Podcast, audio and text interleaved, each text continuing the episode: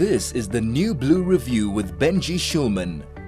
101.9 Chai FM. I'm Benji Shulman. This is the New Blue Review, and I'm happy to say that uh, we have, as we do every single week, Rob Hutchinson on the line from Dear South Africa. How you doing, Rob? Very well in yourself, Benji. I'm doing fantastically well, thank you. Uh, and we're doing a lot of uh, quite serious stuff over the radio today with lots of politics with Phumlani Majozi and um, and and the AU. And now we're getting into something which we discussed last week a little bit, uh, Rob, which is the national health insurance. So we sort of didn't go too much into depth about it. Uh, so maybe you can just outline for us what actually is the NHI? What is the government trying to do? The government's trying to implement a, as you said, that national health insurance, which is pretty much in line with other countries such as the the UK, which has their national health service. But pretty much, it's a government-controlled and administered uh, medical aid scheme um, that you have to queue up, you have to use certain doctors, and it's supposedly put out to create equity or equality within within healthcare amongst amongst all all South Africans. And whether that is the case or not, uh, we'll we'll have to see how, how it runs. But the the idea then is to um, use uh, private healthcare institutions um, make them accessible to to South Africans who aren't on a medical aid, and and so on. Why why they don't just uh, in, uh, improve government healthcare or healthcare facilities is is a mystery to to most people who've been looking at this. But be that as it may, it will involve a, a mandatory tax that will be introduced on all South Africans, and that will be used to fund government-sponsored healthcare. So it it is a, a big issue and uh, one that would um, uh, create considerable changes in the way that we do healthcare at the moment. You wouldn't be able to necessarily go to your own doctor. You'd, mm. you'd have to wait and, and be allocated one. Uh, basically, the whole medical aid system would also disappear. So it would be a big change to the way we operate. Yeah, absolutely. Um, you know, so um, it, it's it's a big change. It's not it small. Is. No, it is, it is a massive change uh, and a costly one too. The estimates are around about 220 billion billion a year. Those estimates have been put out by by Discovery Health, actually one of the major players in the private healthcare industry, and uh, among, amongst others. And there've been talks going on in Parliament and and outside Parliament with public hearings for the past two or three weeks. And major concerns have, have been risen because, as you say, it is such a major change the the medical aids or private medical aids currently won't be outlawed as such. You can still you can still use them, um, but they'll be more seen as a top up, a top up uh, on the on top of the the government uh, mandated uh, healthcare system. So you'll have you'll be forced to use government uh, healthcare, but if you want to use private healthcare, then you'll pay additional to that. You won't be able to choose one or or the other. And I think that is that is of major concern to to a lot of South Africans already who use private medical aids. And, and we know we've seen uh, we've had experience with, with government institutions and the management of of state-owned entities, and this is probably the biggest undertaking government has ever gone to to service or offer social services of this this magnitude. They'll be essentially forming a or creating a monopoly over uh, healthcare and medical aid schemes with the instant adoption of uh, close to 60 million customers or South Africans in this in this case. Sure. So that that that is a big deal. I mean, do we have a sense about what? I mean, you give it, you gave us like a, a number there um, about what would be uh, the cost for this thing. I mean, uh, bearing in mind that we already are taxed as South Africans for the healthcare system because healthcare is free in, in South Africa. So basically, we we essentially have an NHI already because you already pay for it, right? Um, Indeed, so, so how much additional taxes is this going to put on on people for, for going forward? It's hard to say how much personal income tax it will place on everyone, but the costs that have been thrown around are no less than 220 billion a year, which is a considerable amount. When our taxes, our tax collection in total is probably around 1.5 billion, uh, trillion. So it's a it's an insane amount of, of money and a great percentage of, of the taxes that, that are collected. And there's no doubt there'll be a shortfall. There already is a deficit. So where where this extra money is going to come from can only be from a major increase in in income taxes and other taxes, which we are which we are yet to see. There might be a special NHI tax on everything. Uh, there are many proposals floating around right now, but which whichever way it goes, it's um, relatively unaffordable for for South Africans at, at this stage, unless we see a, a major increase in in our economic status, which is, uh, as Treasury has pointed out, is not very likely. We really don't know where this where this money is going to be coming from at all. Sure. And so, what is the chances at the moment of this thing going through, Rob? I mean, what is the it looks what, what what is the yeah, what is the process in terms of where we are with Parliament? It's it's been ongoing for quite quite some time now, um, almost five years. I think the discussions have been going on about about the NHI, and it's it's obviously a major undertaking. So the the, the discussions need to go go even further. However, we do seem to be pretty far into it, um, and implementation does seem to be on the horizon. And although there doesn't seem to be any a state-owned entity that has been officially launched as yet. Yeah, they have to regulate that and put that in in uh, out for public comment as well in in the Gazette, and they, they have to show how the state-owned entity will run board of directors and so on. We haven't seen much of much of that, or even talks around that. It's basically just about how the system will actually work and how it will be funded.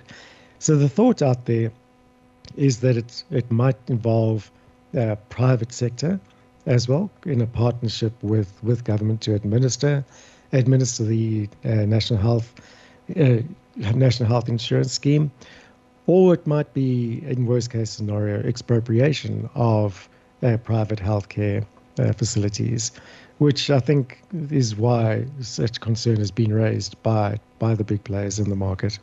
Yeah, absolutely, and uh, a, a very I think long. De- debate. I take it that uh, that people are going to be able to comment on this process, or, or currently are able to comment, from. Yes, so there will no doubt be a, an official public participation process, um, which we have been through a few already. There were there some brandished around about two years ago, two and a half years ago, where it went out for public comment on the initial idea. What they're currently going through now is actual uh, presentations to Parliament and to the committee, and from from major stakeholders. But once those discussions have have gotten uh, are completed, then it will definitely go out for public comment again, and that'll be on the final policy proposal, which will which will reveal exactly how how this will work. Yeah, absolutely interesting, and we'll definitely be keeping an eye on it uh, on this particular show. You're listening to me, Benji Shulman, on the new Blue Review, and we were chat we are chatting rather to Rob Hutchinson from Dear South Africa. This is the new Blue Review with Benji Shulman. 101.9 Chai FM, talking to Rob Hutchinson today from Dear South Africa about uh, what is going on in Parliament. Rob, we're going to see the State of the Nation address. Do you have any idea where it's actually going to be held yet? That's a very good question. I have no idea where it's going to be held. Most, most likely in the uh, city of Cape Town municipal building or, or somewhere because most of parliamentary sessions have been taking place there. Or maybe they'll do it online. Who knows? and send out a Zoom link to, to everyone as they've done before. yeah, that, that could definitely be one way of uh, one way of handling it. Uh, now, Rob, you, you've had uh, in the last uh, couple of weeks a very interesting, uh, a two part interesting guest, uh, which I was actually listening to, was absolutely fascinating. Who is on the cards for today? Oh, what, do you mean on Wednesday? Or Wednesday, yes. Today for Wednesday. Right? Today for Wednesday. Actually, I haven't I haven't got a guest yet. So if if Benji is willing to come on the show, come let's have a good chat about what's been going on. if we on. Have any listeners up. that want to be on Rob's show? Just put up your hands. You can send him. He'll he'll get you on. There you go. Absolutely. It'll be a surprise guest this Wednesday on Dear Parliament Show. yeah, absolutely, Rob. I think uh, that will have to be uh, something that you look at. And the other thing that uh, that has been uh, really important is, is, of course, once you have the State of the Nation address and the budget, then you get all of the different um, all of the different levels of government then sort of follow in short order when it comes to to this. So you'll suddenly have the province and then the city. Are we expecting that with these new coalition governments that there's going to be different budgets and and different um, inputs that we're going to see that we maybe not normally have seen before? I, I don't think so. You know, it's municipal budget time coming up pretty soon. Um, they start their budget process in in around about March and carry it on through to April, April and May. Um, however, those are done mostly independently. The major metros put forward their own budgets, and these smaller municipalities are, are put forward by by National Treasury. But in a coalition, I suppose that they'd have to work work together, and you know that all stems off of the off of the national budget, which which uh, it promises to be quite interesting. I think the budget speech this this year, although the uh, Treasury did call for public comment on on that and ask for public input, there hasn't been much uh, participation in that. I think nobody is really quite sure how to solve the, the, the, problems that we are facing economically as as yet. There have been some great proposals by the usual players and, and big stakeholders, but as far as the public goes, it seems to be uh, a bit of confusion and maybe uh, depression as to what's going on. You know, where people can't come up with, with solutions, then it's an indication that the, the situation is quite dire out there. Yeah, absolutely. It's uh, not a joke, uh, and hopefully, uh, you know, just by getting input in, you'll actually be able to to really uh, make a change, which is a good start. And if people want to do that, um, Rob, how can they go about doing so? Well, we've got quite a few campaigns running on on our platform currently. It's at dearsouthafrica.co.za.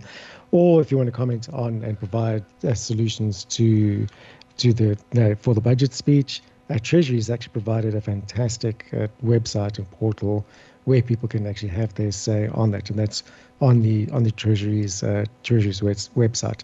I think it's treasury.gov.za, and they're taking comments directly from from the public. But whether they'll put them in, who knows? But it's worth a shot. Give it a go.